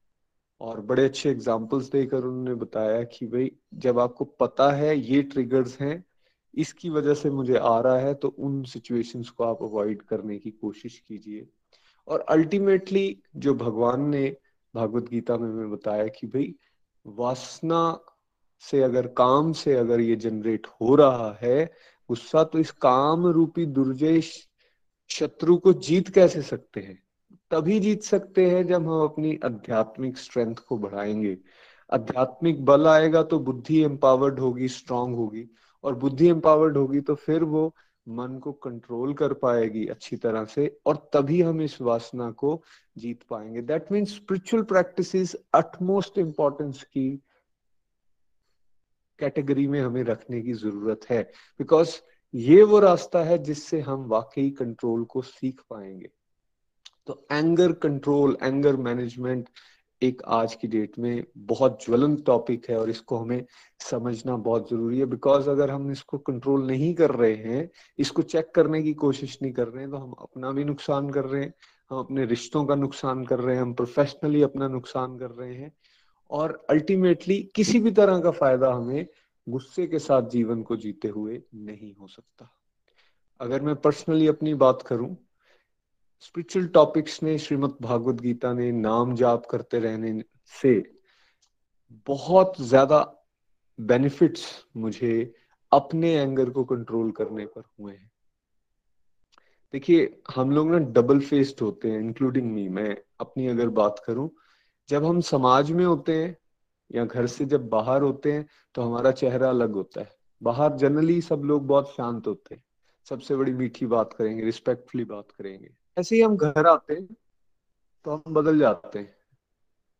हम अपनी वाइफ के साथ बच्चों के साथ अपने पेरेंट्स के साथ या ऐसा कह सकते हैं जहाँ आपको ये लगता है कि आप डोमिनेंट पोजीशन में हो वहाँ हमारा बिहेवियर चेंज हो जाता है। और मैंने नोटिस किया कि जैसे ही मैं घर आता था ना मुझे गुस्सा बहुत आता था। छोटी छोटी बात पे खाना ठीक नहीं बना सफ़ाई नहीं है आ, या फिर रूम ऐसे होना चाहिए वैसे होना चाहिए। या कई बार तो अकारण ही, बिना किसी कारण के किसी के ऊपर बोलना शुरू कर दिया और फिर रुकना ही नहीं। ये कभी सोचा ही नहीं दूसरा हर्ट हो रहा है, वो तो एक्सपेक्ट कर रहा होगा, कोई आके मीठी बात करेगा, उसके ऊपर चढ़ गए। अभी बच्चों पे चढ़ गए। अब ये करने के बाद जब ये एपिसोड हो जाता, फिर बंदा सोचता है, अरे यार, ये मैंने क्या कर दिया? फिर आप दो दो तीन दिन दिन एक दूसरे से बात नहीं करते हो। अवॉइड करते एक दूसरे को देखना। इस तरह की सिचुएशंस हो जाती थी अक्सर। और मैं बड़ा फ्रस्ट्रेट होता था, अरे, ऐसा क्यों? बाहर जाते हो, किसी से मिलते हो, आप शांत, घर आते हो, फिर इस तरह की सिचुएशन क्यों ऐसा होता है? जब भगवत गीता को पढ़ा तो कारण समझ आना शुरू हुआ। अरे अच्छा मैं तो दूसरों को दोष दे रहा था। मैं अपनी वाइफ की वजह से मुझे गुस्सा आता है मदर की वजह से गुस्सा आता है, मुझे एक्स के बिहेवियर की वजह से गुस्सा आता है। अरे नहीं, मुझे तो ये समझ आया, ये इसका कारण तो मैं खुद हूँ। किसी दूसरे की वजह से मुझे गुस्सा नहीं आता। मेरे अंदर जो वासनाएँ हैं, वो पूरी नहीं हो रही। मेरा जो काम है, वो तुष्ट नहीं हो रहा। मेरी जो इच्छाएँ हैं, वो पूरी नहीं हो रही। इसलिए मुझे गुस्सा आ रहा है। जब ये आइडेंटिफिकेशन हुई कि कारण मैं खुद हूँ, कोई और नहीं तो मैंने थोड़ा अपने आप को एनालाइज करने की कोशिश की। तो बहुत सारी चीज़ें समझ आई, मैं कहाँ कहाँ फंसा हुआ हूँ। फॉर एग्ज़ाम्पल जब मैं ड्रिंक्स वगैरह लिया करता था, वो भी मेरी वासना थी। और मेरे को इस विचार से गुस्सा आ जाता था कि आज रात को मेरे को ड्रिंक्स नहीं मिलेंगी। या ऐसी कोई सिचुएशन सामने आने वाली है जिसमें मैं अपनी उस डिज़ायर को फुलफिल नहीं कर पाऊँगा। इस विचार से ही गुस्सा आ जाता था। बड़ा सूक्ष्म है, लेकिन समझ आना शुरू हो गया। या फिर मैं घर आके क्यों चिल्ला रहा हूँ? मान लो मेरी अटैचमेंट है कि मेरी वाइफ एक पर्टिकुलर तरह से तैयार हो। ऐसी ड्रेसेस उसको पहननी चाहिए, या मेरा रूम इस तरह से साफ़ होना चाहिए। इसके बारे में बहुत सोचता हूँ मैं। अच्छा तो जब वैसा नहीं होता, तब मुझे गुस्सा आता है और फिर मैं चिल्ला देता हूँ किसी भी और कारण से। बट रियलिटी ये है कि मैं खुद ऐसा चाह रहा हूँ करवाना, या ऐसा होना चाहिए, लेकिन वो हो नहीं रहा, इसलिए मुझे गुस्सा आता है। तो फिर मैंने सोचा, यार, अगर तुम्हें रूम वैसा ही चाहिए जैसा तुमने अपने मन में बना के रखा है तो तुमने उस रूम को ऐसा बनाने के लिए क्या किया? तो आंसर मिला, नहीं, मैंने तो ऐसा कुछ नहीं किया, बस हाँ मैं उम्मीद लगा के रखता हूँ, ऐसा होना चाहिए, या वाइफ ऐसी होनी चाहिए, या बच्चों को ऐसे बात करना चाहिए, या फिर किसी और तरह की बहुत सारी चीज़ें, खाना मेरा ऐसा बना होना चाहिए प्लेट मुझे ऐसे मिलनी चाहिए, ये छोटी छोटी चीज़ें। या आप टॉयलेट में जाते हो तो आपका टॉयलेट क्लीन होना चाहिए, अगर आपसे पहले कोई नहाया है तो उसको टॉयलेट साफ़ ही करके निकलना चाहिए, वो साफ़ करके नहीं निकला तो आपको गुस्सा आ गया। या पेस्ट है आपकी, आपको उस पेस्ट को कैसे यूज़ कर सकते हैं? कई बार कुछ लोग नीचे से उसको प्रेस करके पेस्ट निकालते कुछ लोग ऊपर से प्रेस करके पेस्ट निकालते हैं। कितनी छोटी सी बात है। लेकिन जिस तरह की आपको आदत है अगर दूसरा व्यक्ति उससे विपरीत कर रहा है कुछ भी या डिफरेंट कर रहा है तो आपको उस चीज़ से इरिटेशन हो गई और गुस्सा आ गया। ये छोटी छोटी चीज़ें मेरे को दिखना शुरू हो गई कि मैं यहाँ फंसा हुआ और स्पिरिचुअल स्ट्रेंथ बढ़ाने के ऑब्वियसली नाम जाप करना शुरू किया। तो आ, ये पहले तो ये दिखना शुरू हुई और भगवान की कृपा से फिर धीरे धीरे मैंने उन ट्रिगर पॉइंट्स को भी आइडेंटिफाई किया। जब मैं ऐसे अपने अंदर चेक कर रहा था कि यार जब मैं भूख लगी होती है तब भी मैं गुस्सा कर देता हूँ। जब मैं कई बार ज़्यादा काम करके आया हूँ, थका हुआ हूँ, तब भी मुझे गुस्सा आ जाता है। या फिर कोई चीज़ें ऐसी हैं जो मुझे आती नहीं है करना, या मैं पहली बार कर रहा हूँ फॉर एग्ज़ाम्पल बच्चों को पढ़ाना। और मैं पढ़ाने की कोशिश कर रहा हूँ तो मैं खामखा बच्चों पे झलाट निकाल दूँगा अपनी। ये ट्रिगर्स मैंने आइडेंटिफाई करना शुरू किए और उसका फिर मैंने इलाज क्या किया? जब स्पिरिचुअल स्ट्रेंथ बढ़ती है ना तो आपको इलाज भी दिखना शुरू हो जाते हैं। तो हर ट्रिगर के लिए डिफरेंट इलाज। एक इलाज जो, एक चीज़ जो मैं रेगुलर अभी भी करता हूँ, और निखिल जी ने भी उसका ज़िक्र किया, भगवान से प्रार्थना। जब आपको दिख गया मैं यहाँ यहाँ फंसा हुआ हूँ तो फिर भगवान से ये प्रार्थना लगातार, प्रभु, मैं यहाँ फंस जाता हूँ। देखो, अब मैं घर जा रहा हूँ। मुझे भूख लगी हुई है। हो सकता है कि अभी खाना ना बनाओ और मैं चिल्ला पड़ता हूँ। ऐसा ना करूँ मैं। प्लीज़ मुझे स्ट्रेंथ दीजिए। साथ ही साथ प्रैक्टिकल उसका सोल्यूशन, कोई चीज़ घर पहुँचे हैं फटाफट जाके कोई फ्रूट ले लिया, कोई और चीज़ खा ली, जिससे आप अपने उस ट्रिगर को मीट आउट कर सको। तो इस तरह करते रहने से, अब मैं देख रहा हूँ परसेंटेज में मैं अगर बात करूँ टेन इयर्स की स्पिरिचुअल प्रैक्टिस हो गई thirty two thirty three years तक की जो एज थी और अब जो मैं फोर्टी फोर ईयर्स का हो रहा हूँ, मैं देखता हूँ कि परसेंटेज में गुस्से पे एंगर पे काफ़ी काबू आया है। लेट्स से पहले कंट्रोल शायद वन और टू परसेंट हुआ होगा। और 98 या 99 परसेंट मैं लूज कर जाता था कंट्रोल अभी वो परसेंटेज में मैं कह सकता हूँ 70 टू 70 80 परसेंट बेटर हो गया है सिचुएशन में। अब मैं 80 परसेंट सेवेंटी परसेंट उसको कंट्रोल कर पाता हूँ। अभी भी लूज होता है, लेकिन मुझे पूरा विश्वास है अगर प्रैक्टिस अच्छी चलती रहेंगी। तो और दूसरी तरफ़ जो कंट्रोल बताया निखिल जी ने कि ऐसा नहीं है कि आपने गुस्सा यूज़ ही नहीं करना। बट गुस्से को as a tool as a weapon use करना है, जहाँ पर उसकी रिक्वायरमेंट है। तो उसमें भी मैं देख रहा हूँ वृद्धि होना शुरू हो चुकी है। तो अल्टीमेटली आज के सत्संग से हम सबको सीखना ये है कि देखिए, क्रोध हम सबके अंदर भरा पड़ा बिकॉज़ हम सब में वासनाएँ सब में इच्छाएँ हैं। तो हम उसको अगर भगवान की कृपा से अध्यात्म के साथ जुड़कर आइडेंटिफाई कर सकें और फिर इस शत्रु के साथ अगर हम लड़ सकें, तभी हम इस जीवन में अपना कल्याण कर सकते हैं। अदरवाइज़ क्लियरली भगवान ने ये बोल दिया है, काम, क्रोध, लोभ नरक के द्वार है। अगर कोई काम नहीं करेगा तो उसने अपने लिए नरक का दरवाज़ा खोल लिया है। इसलिए हम सब इस पे मेहनत करें। भगवान से सभी के लिए प्रार्थना कि हम आइडेंटिफाई भी कर सकें इस क्रोध को, कहाँ से जनरेट हो रहा है और फिर उसके ऊपर अच्छे से काम भी कर सकें। श्रीमद भगवत गीता की जय। हरे कृष्ण हरे कृष्ण कृष्ण कृष्ण, हरे हरे। हरे राम हरे राम राम राम। हरे हरे।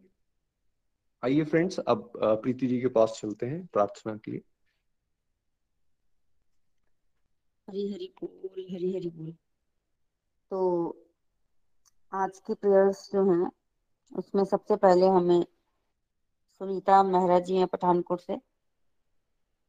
उनकी स्पिरिचुअल प्रोग्रेस के लिए बबीता जी, नीलू जी, रेणु जी, गायत्री जी, मोनिका जी, सुनील जी और उनकी फैमिली की स्पिरिचुअल प्रोग्रेस के लिए प्रेयर करनी है। इसके अलावा बिंदु महाजन जी हमारे साथ, उनके ब्रदर और उनकी फैमिली के लिए, सीमा शर्मा जी और उनकी डॉटर के लिए नीलम बुतेजा जी हैं उनकी फैमिली के लिए, विदेही जी और उनके बच्चों के लिए, गीता खन्ना जी के लिए कृष्णिका घोष जी के लिए, रचना सूद जी की डॉटर के लिए, नेहा कुमार जी के लिए नीलम जायसवाल जी के लिए, शुभ जी की फैमिली के लिए हमें प्रेयर्स करनी है। हरे कृष्णा हरे कृष्णा, कृष्ण राम, हरे राम राम राम, हरे हरे, हरी हरि बोल। हरी हरी बोल। Thank you so much Preeti ji. Hare Krishna Hare Krishna Krishna Krishna, Hare Hare Hare Ram Hare Ram Ram Ram, Hare Hare. इन सभी डिवोटीज या जो भी नाम यहाँ पे लिए गए उन सब के लिए प्रार्थना, ताकि उनको संबल मिले, उनको शक्ति मिले, आध्यात्मिक शक्ति के साथ वे कंप्लीट हेल्थ और कंप्लीट हैप्पीनेस को अचीव कर सकें और अध्यात्म के इस रास्ते पर आगे बढ़ सकें। जब भी आप प्रार्थना करते हैं या एक स्पेशल माला इन सब डिवोटीज के लिए ज़रूर करें। थैंक यू सो मच आइए फ्रेंड्स रिव्यूज़ की तरफ़ चलते हैं। सबसे पहले रेणु सहदेव जी, चंबा से हमारे साथ हैं। रेणु जी हरी हरी बोल।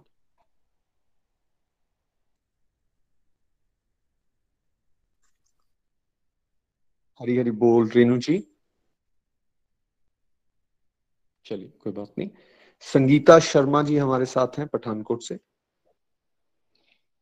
हरी हरी बोल एवरीवन हरे कृष्णा। हाँ, मैं पठानकोट से संगीता शर्मा बात कर रही हूँ। आज का सत्संग हमारा बहुत ही बढ़िया बहुत ही ज्ञानवर्धक। हम पिछले कुछ हफ्तों से चर्चा कर रहे हैं कि कंप्लीट हेल्थ और कंप्लीट हैप्पीनेस हमें कैसे मिल सकती है। जब हम स्पिरिचुअल हेल्थ के चारों पिलर्स पर काम करेंगे, सत्संग, साधना, सेवा, सदाचार और सदाचार के टॉपिक्स के ऊपर हम काफ़ी चर्चा कर रहे हैं कि किस तरह से अगर हम आध्यात्मिक रास्ते पर आगे बढ़ना चाहते हैं तो सत्संग, साधना, सेवा के साथ वो सदाचार हमारे जीवन में कैसे आएगा और कैसे उसको अपने जीवन में अपनाना है, उन टॉपिक्स पर हम बात कर रहे हैं और उस कड़ी में हमने आज क्रोध के ऊपर निखिल जी ने बहुत सुंदर तरह से हमें समझाया कि क्रोध को कैसे मैनेज करना है, उसका कारण बताया कि हमें क्यों आता है, उसके नुकसान क्या है और उसको हमने किस तरह से मैनेज करना है। क्योंकि हम यहाँ पर चर्चा करते हैं कि हम गोलक धाम की तैयारी कर रहे हैं। गोलक धाम कौन जा सकता है जो अपने आप को थोड़ा वश में रखेगा? और यहाँ भगवत गीता के सिक्सटीन चैप्टर से उन्होंने इशारा दिया कि नरक के जो तीन द्वार हैं, काम, क्रोध, लोभ।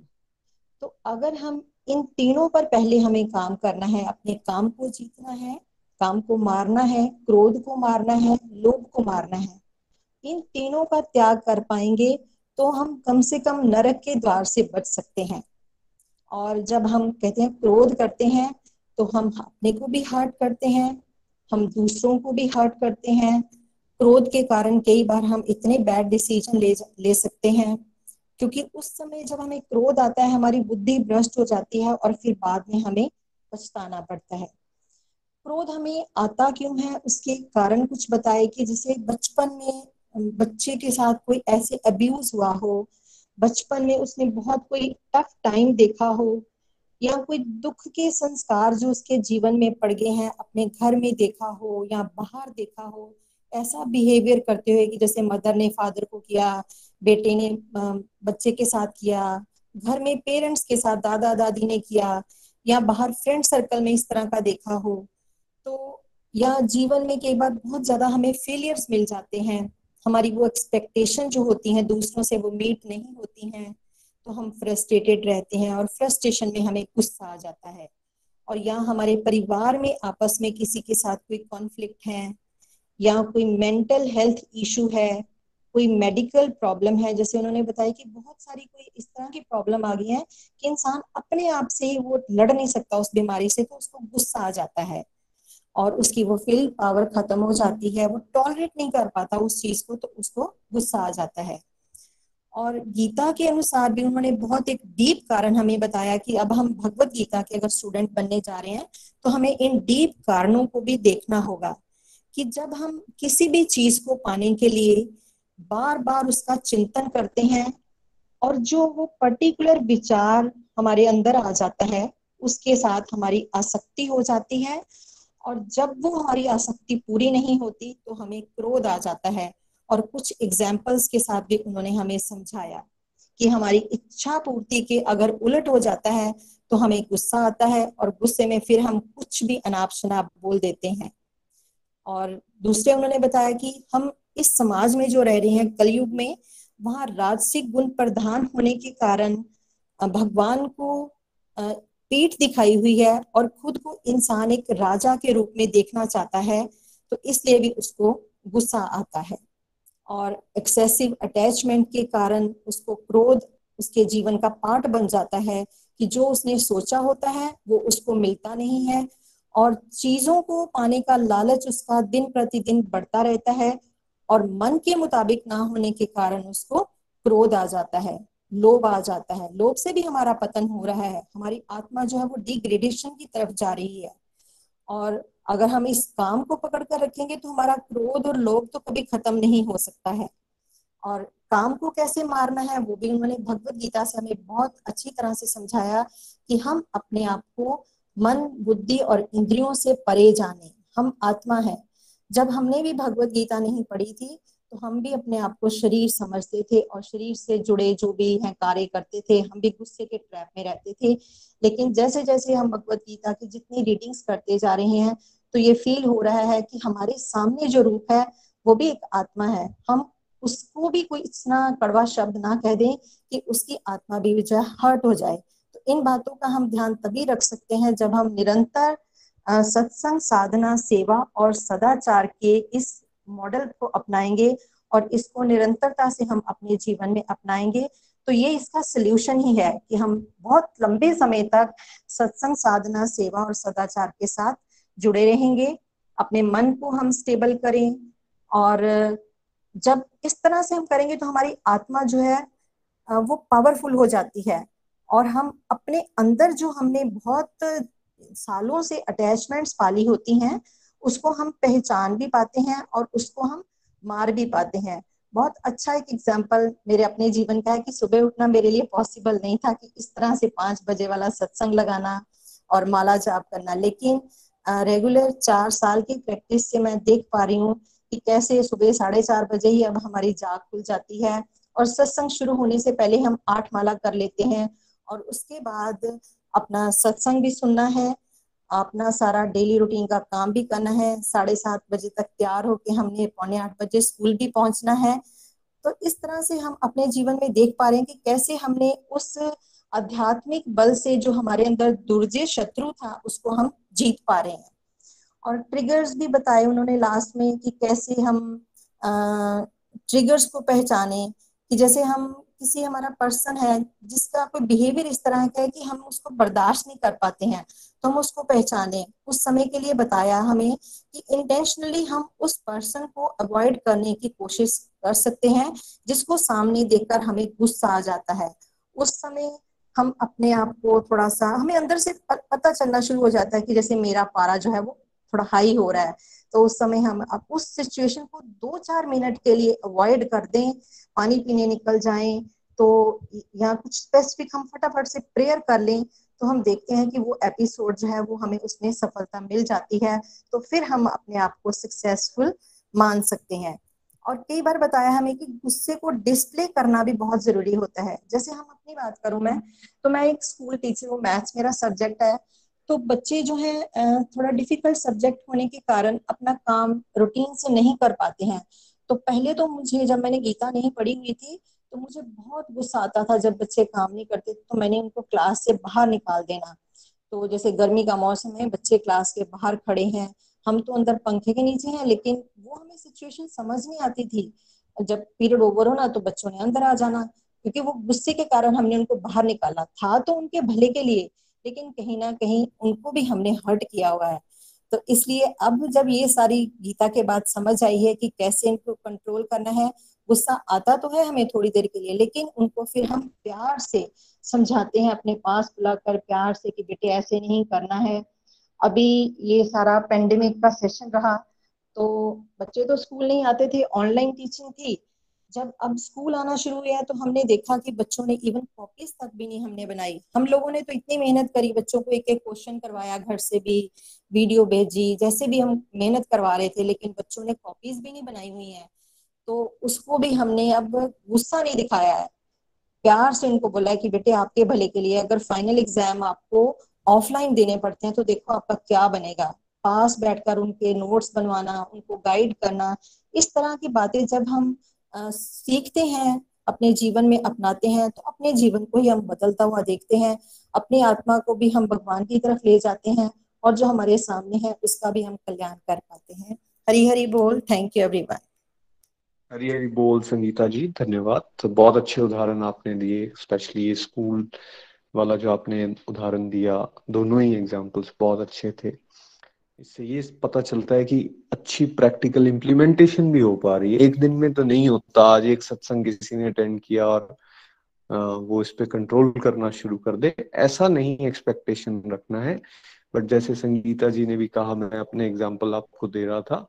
जब हम अच्छे समय के लिए, एक लंबे समय के लिए आध्यात्मिक प्रैक्टिसेस करना शुरू करते हैं, सत्संग करते रहते हैं तो फिर ये अपने आप हमारे अंदर ना ये स्ट्रेंथ भगवान दे देते हैं कि हमें आइडेंटिफिकेशन भी हो जाएगी और हम तरीके भी निकाल लेंगे फिर किस तरह से हमें इन सिचुएशन से बचना है और कैसे हम कंट्रोल को बेटर कर सकते हैं। Thank you so much once again Sangeeta ji. आइए चंबा चलते हैं। नितिका कौशल जी हमारे साथ हैं। हरी हरी बोल। हरी हरी um,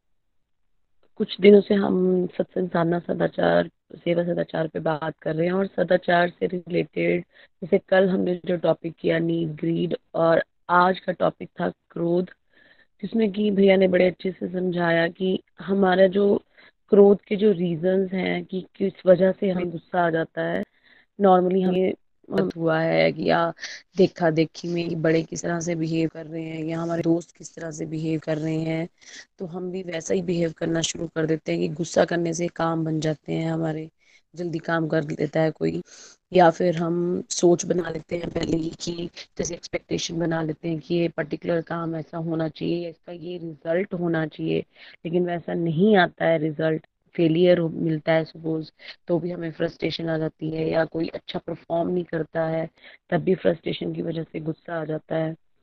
या हमारे रिलेशनशिप जो है फैमिली में एक दूसरे का बिहेवियर हमें पसंद ना आए, उस वजह से हमें गुस्सा करते हैं। क्योंकि हम सोच रहे होते हैं कि सामने वाला इस तरह से बिहेव करेगा, लेकिन वो ना करे।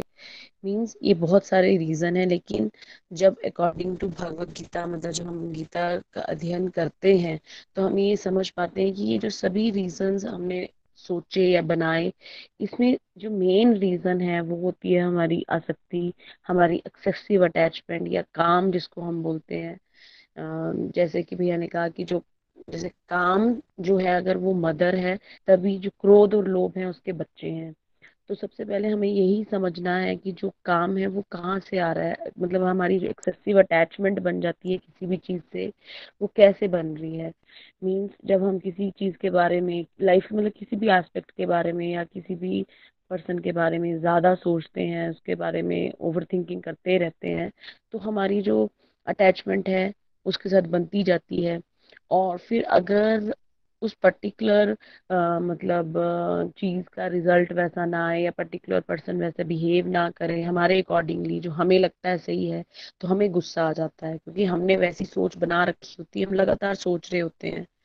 और मतलब ऐसा मतलब कि हम जैसे कंट्रोल ही नहीं कर पाते जब ऐसा हो जाता है। हमें पता ही नहीं लगता कि ऐसा क्यों हो रहा है। तो भगवान हमें ये समझा रहे हैं कि जो गुस्सा आने का मतलब जब हम यहाँ दुनिया मतलब इस संसार में आए हैं तो मीन्स सारे गुण जो है हमारे में आ गए हैं, राजसिक, तामसिक, सात्विक। तो लेकिन जो राजसिक गुण होता है उसके जब वो हमें आता है मीन्स हम संसारिक सुखों को भोगना चाह रहे हैं मटेरियल चीज़ों को भोगना चाह रहे हैं, उनके साथ हमारी अटैचमेंट बन रही है और ना कुछ नहीं मिलता है जब हमारी सोच के अकॉर्डिंगली तभी हमारा, हमें गुस्सा आता है और हमारी बुद्धि जो है भ्रष्ट हो जाती है। हमें नहीं पता चलता हम क्या बोल रहे हैं या हम क्या एक्ट उस वक्त परफॉर्म कर रहे हैं।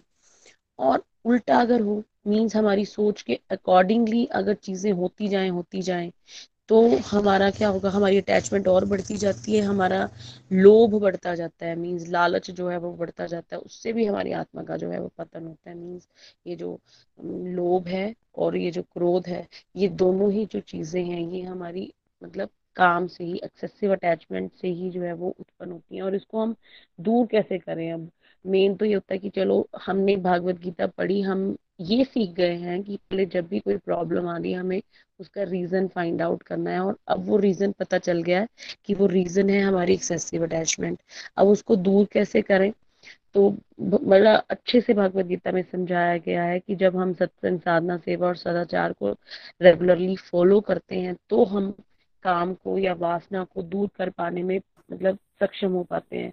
क्योंकि सबसे पहले हम ये समझते हैं कि हम जो आत्मा है हम मन और इंद्रियों से अलग हैं।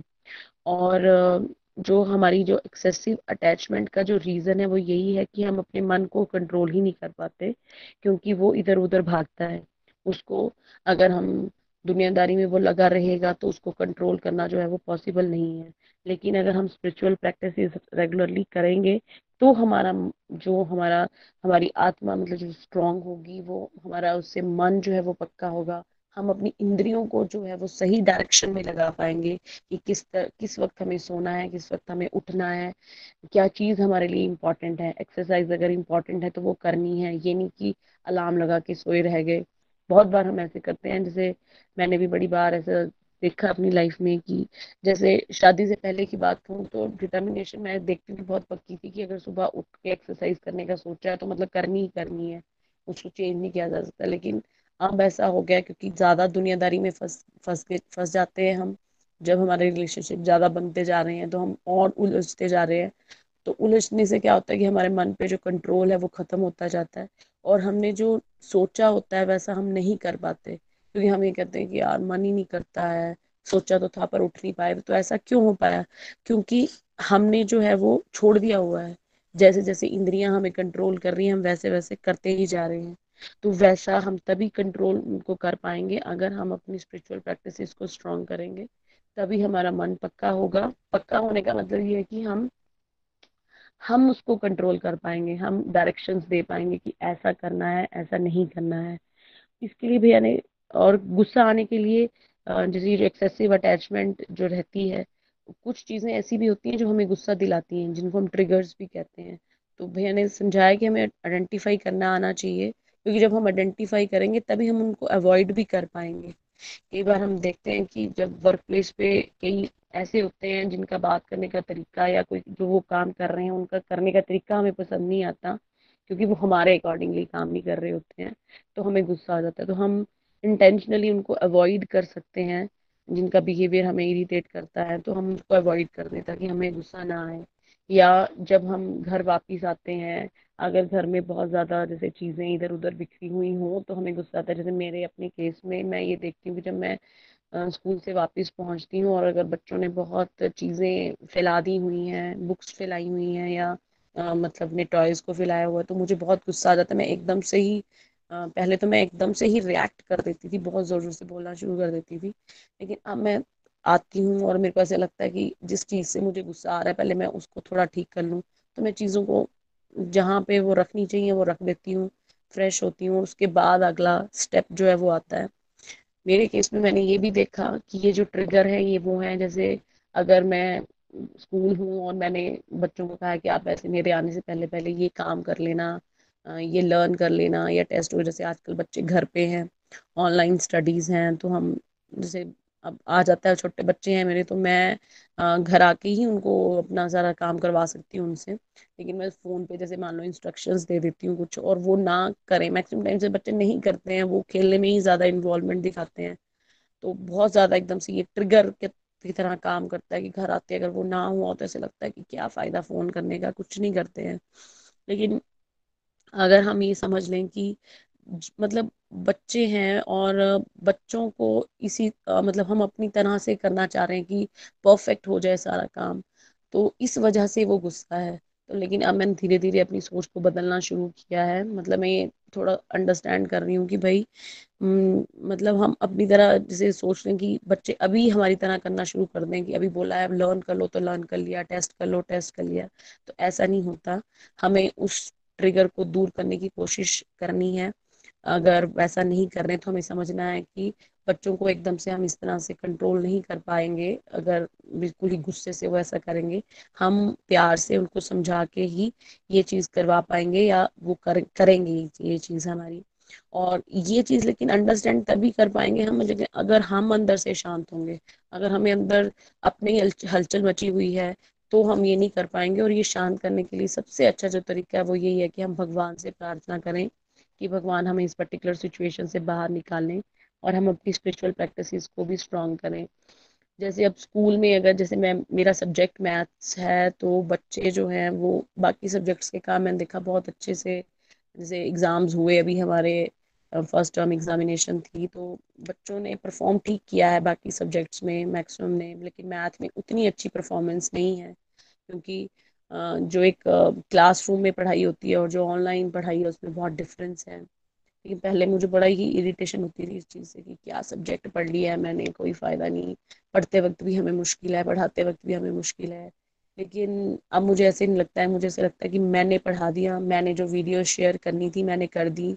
अब सामने वाले किस तरह से बिहेव कर रहे हैं, वो मतलब उनके अपना मतलब कर्म है, हमने अपना कर्म अच्छे से करना है और जो रिज़ल्ट है वो तो भगवान के हाथ में हमें छोड़ देना है। ये बात जब हम समझ आते हैं तो हमारी जो वो एक्सेसिव जो अटैचमेंट थी ना, जो रिज़ल्ट रिज़ल्ट अच्छा आना चाहिए रिज़ल्ट अच्छा आना चाहिए, वो छूट गई है। तो वो छूट गई है तो फिर गुस्सा उस हिसाब से नहीं आता है। और ये तो था कि जब हम मतलब जैसे बड़े गंदे तरीके से रिएक्ट कर देते हैं और गुस्सा कर देते हैं लेकिन कई सिचुएशंस ऐसी होती हैं जब हमें गुस्सा जैसे दिखाना है, जैसे हमें गुस्से को एक टूल की तरह या एक वेपन की तरह यूज़ करना जो है वो आना चाहिए कि सिर्फ़ जैसे एक स्विच ऑन जैसे भैया ने कहा स्विच ऑन किया तो गुस्सा आया और स्विच ऑफ़ किया तो गुस्सा चला गया। मीन सिर्फ़ दिखाने के लिए, एक पर्टिकुलर कुछ मोमेंट के लिए तो वो भी हमें आना चाहिए।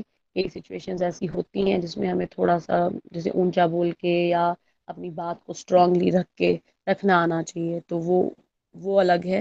लेकिन जो हम इस तरह से बिहेव कर देते हैं कि कई बार बड़ा रैश बोल देंगे या उल्टे सीधी बातें बोल देंगे, वहाँ पे हमें अपने आप पे कंट्रोल करना आना चाहिए। और वो हम समझ चुके हैं कि वो तभी हो पाएगा जब हम अपनी स्पिरिचुअल प्रैक्टिसेस को रेगुलरली जो है वो करते रहेंगे और भगवान से रेगुलरली प्रार्थना भी करेंगे कि वो हमें सपोर्ट करें, हमें हेल्प करें कि हम इन पर्टिकुलर सिचुएशंस को अच्छे से टैकल कर सके और इनसे निकल सके।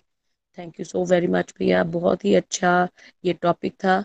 भैया ने बहुत ही अच्छे अच्छे एग्जाम्पल्स दिए जिससे कि हम अपनी लाइफ को रिलेट कर पाते हैं और जब वो पर्टिकुलर सिचुएशन आती है तो हम, हमें पता होता है कि हमें किस तरह से इस सिचुएशन को जो है वो टैकल करना है।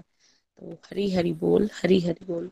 हरी हरी बोल। Thank you so much Nitika ji. बहुत सारे एग्जाम्पल्स आपने लाइफ से लिए और अच्छा ये लग रहा है सुन के कि आप इस पे मेहनत कर पा रहे हो, अच्छे रिजल्ट्स आपको मिल रहे हैं, आप बेटर कंट्रोल अपने ऊपर अनुभव कर रहे हो। धन्यवाद। ईश्वर की कृपा बनी रहे। आइए फ्रेंड्स चलते हैं हम बैंगलोर। संतोष जी हमारे साथ हैं। Santosh ji I would request quick रखिएगा बिकॉज़ समय हमारा ऑलरेडी हो चुका है। हरी हरी बोल। श्री कृष्ण फ्रेंड्स मैं संतोष पटियाल, बेंगलोर से। आज का सत्संग बहुत ही प्रैक्टिकल अगर हम कहें कि हमारी जीवन शैली पर आधारित। एंगर हम किसके कारण करते हैं? जिस, अगर अगर हमारी लाइफ में हम गुस्सा करते हैं तो क्या होता है कि हम अपनी लाइफ को, अपना इंजॉयमेंट खत्म कर देते हैं। और एक अशांति का महसूस करते हैं अपनी लाइफ में। तो अगर मैं कहूँ, अपनी, कि मेरे को गुस्सा क्यों आता था? तो मेरे कारण थे कि मैं एक तो झूठ बर्दाश्त नहीं कर सकती। और दूसरा कारण था कि कहीं ना कहीं एक्सेसिव अटैचमेंट भी कह सकते हैं। और दूसरा ये भी मैं कह सकती हूँ कि जैसे हमने अपने पेरेंट्स से कुछ चीज़ें या अपने सराउंडिंग इन्वायरमेंट से सीखते हैं तो वो भी कारण हो सकता है। तो जैसे आ, मैं कहूँ तो ये था कि आ, आ, मैं ये सोचती थी कि पेरेंट्स एज ए पेरेंट्स हम दोनों में से एक को थोड़ा गुस्सा रखना चाहिए। अगर हम दोनों ही बच्चों के साथ बड़ा फ्रेंडली रहेंगे तो शायद बच्चे बिगड़ सकते हैं। तो मेरे हस्बैंड तो बहुत काम नहीं रहते हैं बड़े कूल हैं। तो मैंने अपनी लाइफ में गुस्से को इस तरह से एज ए टूल यूज़ करना शुरू कर दिया। तो एज ए टूल तो यूज़ करना ठीक था, पर मैंने फिर उस गुस्से में थोड़ा एक्सेस भी हो जाती थी। गुस्सा गुस्सा काफ़ी देर तक चलना शुरू हो गया था। पर जब मैंने अभी, देखिए, मैं सच्ची में ब्लेस्ड कहूँगी अपने आप को कि गोला एक्सप्रेस जब मैंने ज्वाइन किया तो मेरे को अपने इस इस सिचुएशन का पता चला इस कैसे मैं अगर अपने, गुस्सा कर रही हूँ तो क्या रीजंस है? रीजंस पहले तो हमें अपने रीजंस को भी नहीं समझ पाते थे कि रीजन और अगर रीजन नहीं पता चल, चलता है तो हम उसके ऊपर वर्क नहीं कर सकते। जब मेरे को अपने, हमने आइडेंटिफाई टिगल्स अपने आइडेंटिफाई किए तो मेरे को ये पता चला कि मेरे को गुस्सा तो करना है, पर मेरे को एक जैसे कोकोनट रहता है बाहर से तो वो हार्ड होता है पर अंदर से वो कोकोनट सॉफ्ट होता है। उस तरह से मेरे को अपना गुस्से को यूज़ करना है एज ए टूल यूज़ करना है। तो अब क्या हुआ कि मैं कंट्रोल कंट्रोल गुस्सा मेरे अंदर मैंने करना शुरू किया। जब बच्चे आपस में दो, मेरे दोनों बेटे हैं आपस में कभी भी लड़ते हैं तो एकदम से मैं गुस्सा इतना गुस्सा हो जाती थी कि आ, वो मेरे को लगता था कि मैं अपने आप के ऊपर ज़्यादा गुस्सा मेरा हो चलता था। इससे थोड़ा सा घर का फैमिली इन्वायरमेंट भी फ़र्क खराब हो जाता था कुछ टाइम्स के लिए। तो उसका रिज़ल्ट क्या होता था कि मेरा बच्चा मेरा बेटा फिर सेम वो मेरा बेटा करके दिखाता था। पर जब मैंने भगवत गीता में जाना जी समझा कि कैसे गुस्से को हम कर, अगर एज ए टूल यूज़ करना तो कैसे कंट्रोल कर सकते हैं तो मैंने हरि नाम करना शुरू किया। तो फ्रेंड्स सच्ची में भी मैं कहूँगी आप सबको कि जब मैंने एज ए टूल यूज़ किया गुस्से को तो उसके मैजिकल इफेक्ट्स मेरे को मिल, देखने को मिले। क्या हुआ कि वही जब बच्चे आपस में लड़ते थे तो मैं चुप हो जाती थी। हरि नाम करना शुरू कर दिया, अपनी चैंटिंग शुरू कर दी। और एक और, कि मैंने भगवान जी से प्रेयर करनी शुरू कर दी। भगवान जी को बोलना कि, भगवान जी, दोनों बच्चे आपस में क्यों लड़ रहे हैं? होता क्या था कि उनको अपनी गेम्स प्ले स्टेशन पे किसको पहले खेलना है? उसकी बात पे ही गुस्से हो जाते हो जाते हैं। अभी तक भी ऐसे चलता है। पर हुआ क्या जब मैंने हरि नाम करना शुरू किया तो बच्चों को ये लगा, मम्मा को गुस्सा आना शुरू हुआ तो वो एकदम से उनका मोल, दोनों ने लड़ना शुरू, खत्म कर दिया। और फिर ये चीज़ मेरे बच्चे आके, खुद मेरे को आके हक करेंगे, मम्मा सॉरी तो वो घर का एनवायरनमेंट एक तरह से जो एक एक दिन के लिए खराब हो जाता था, वही अब घर में बहुत प्यार से लेकिन वो टाइम गुस्सा तो चीज़ें वही होती हैं, पर अब क्या होगा, उसमें प्यार आने शुरू हो गया। बच्चों को ये समझ आ गई कि मम्मा को गुस्सा अभी मम्मा गुस्सा हो गई है। तो ये चीज़ मैंने अपनी लाइफ में देखी है कि एज ए टूल भी अगर हमें यूज़ करना है तो हमें कंट्रोल जो हमारी लाइफ में हम कंट्रोल नहीं कर पाते थे गुस्से को, ये मैंने भगवत गीता की लर्निंग के बाद सीखा। फ्रेंड्स सच्ची में अगर हम कहें तो गुस्सा एक हमारा सबसे बड़ा एक नरक का द्वार है, पर उसको हम ठीक कर सकते हैं, वो हमारे हाथ में है, ये हमने सत्संग से सीखा। तो मैं थैंक यू करना चाहूँगी, निखिल जी, नितिन जी, प्रीति जी रूपाली जी, सबको ये चीज़ थैंक्स करना चाहूँगी कि ये हमारे चीज़ें हमने सिखाई। और मैंने जब नीलम मैम जी से सत्संग ज्वाइन किया था तो स्टार्टिंग में मैं ये चीज़ को अनुभव कर पाती थी कि मेरे अंदर गुस्सा आ जाता था कि बच्चे जब अगर शोर मचाते हैं, मैं सत्संग में बैठी हूँ तो बच्चे शोर मचाते थे तो मेरे को गुस्सा आता था। अब क्या हुआ? जब मैंने सत्संग से ये चीज़ें सीखी तो मैंने अपने आप को कंट्रोल करना सीख लिया। भगवान जी का हरि नाम करने से ही सब सिचुएशन ठीक होने लगी। Thank you so much Hari Hari बोल। Thank you so much Santosh ji. बहुत आनंद आया आपको सुन के भी और देखिए मैं बार बार ये बात को रिपीट कर रहा हूँ कि और ज़्यादा अच्छा तब लगता है जब डिवोटीज यहाँ ये बताते हैं कि उनको वाकई जो हम सत्संग में सुन रहे हैं वो बातें सुन के उसको अच्छे से इम्प्लीमेंट करके उनको हेल्प मिल रही है और वो अपने जीवन में उस बदलाव को देख पा रहे हैं। See it is so motivating for all of us कि जहाँ भी अभी हमारी सिचुएशन है, हम उससे बेटर हो सकते हैं डिपेंडिंग अपॉन कि हम सिंसियर हो जाएँ अपनी सत्संग साधना, सेवा के लिए। Thank you so much once again आइए दिल्ली चलते हैं। सुलक्षणा जी आज हमें भजन सुनाएँगी। हरी हरी बोल सुलक्षणा जी। हरी हरी बोल निखिल जी, नितिन जी, प्रीति जी एवरीवन हरी हरी बोल। बहुत ही प्यारा आज का सत्संग रहा। ब्यूटीफुल बहुत आनंद आया।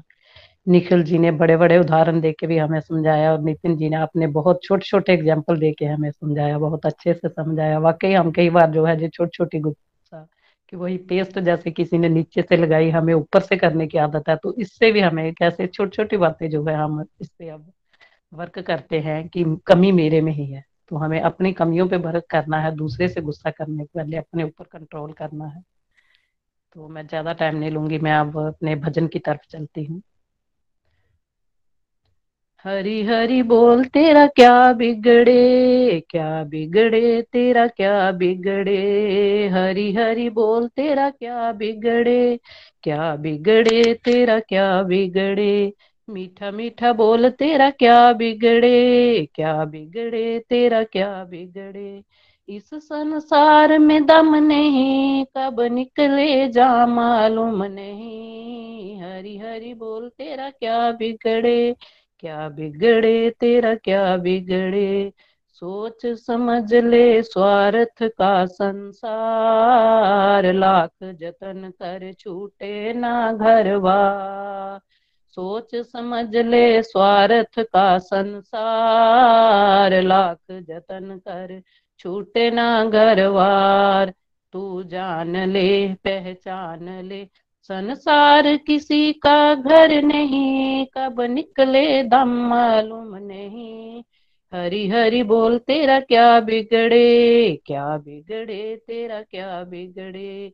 मीठा मीठा बोल, तेरा क्या बिगड़े क्या बिगड़े, तेरा क्या बिगड़े।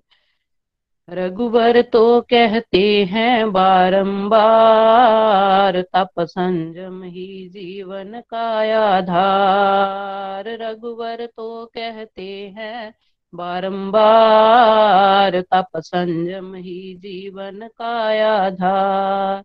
तू जान ले, पहचान ले, संसार किसी का घर नहीं, कब निकले दम मालूम नहीं मीठा मीठा बोल, तेरा क्या बिगड़े? क्या बिगड़े? तेरा क्या बिगड़े?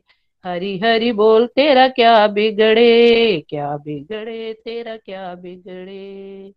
रघुवर की महिमा है अपरंपार, डूबती नैया कर दे भव से पार। रघुवर की महिमा है अपरंपार।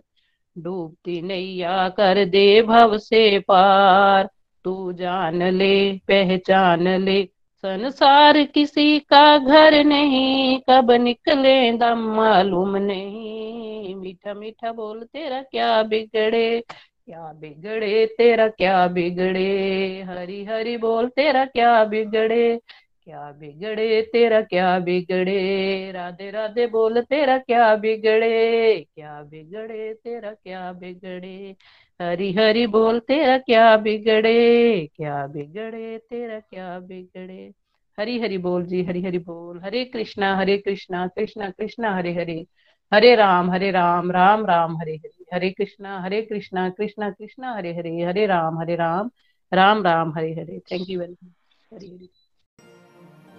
Golok Express से जुड़ने के लिए आप हमारे email address info at the rate of Golak Express dot O R G द्वारा संपर्क कर सकते हैं या हमारे व्हाट्सएप या Telegram number seven zero one eight zero two six eight two one से भी जुड़ सकते हैं। आप हमसे फेसबुक पेज और यूट्यूब के माध्यम से भी जुड़ सकते हैं। हरी हरी बोल।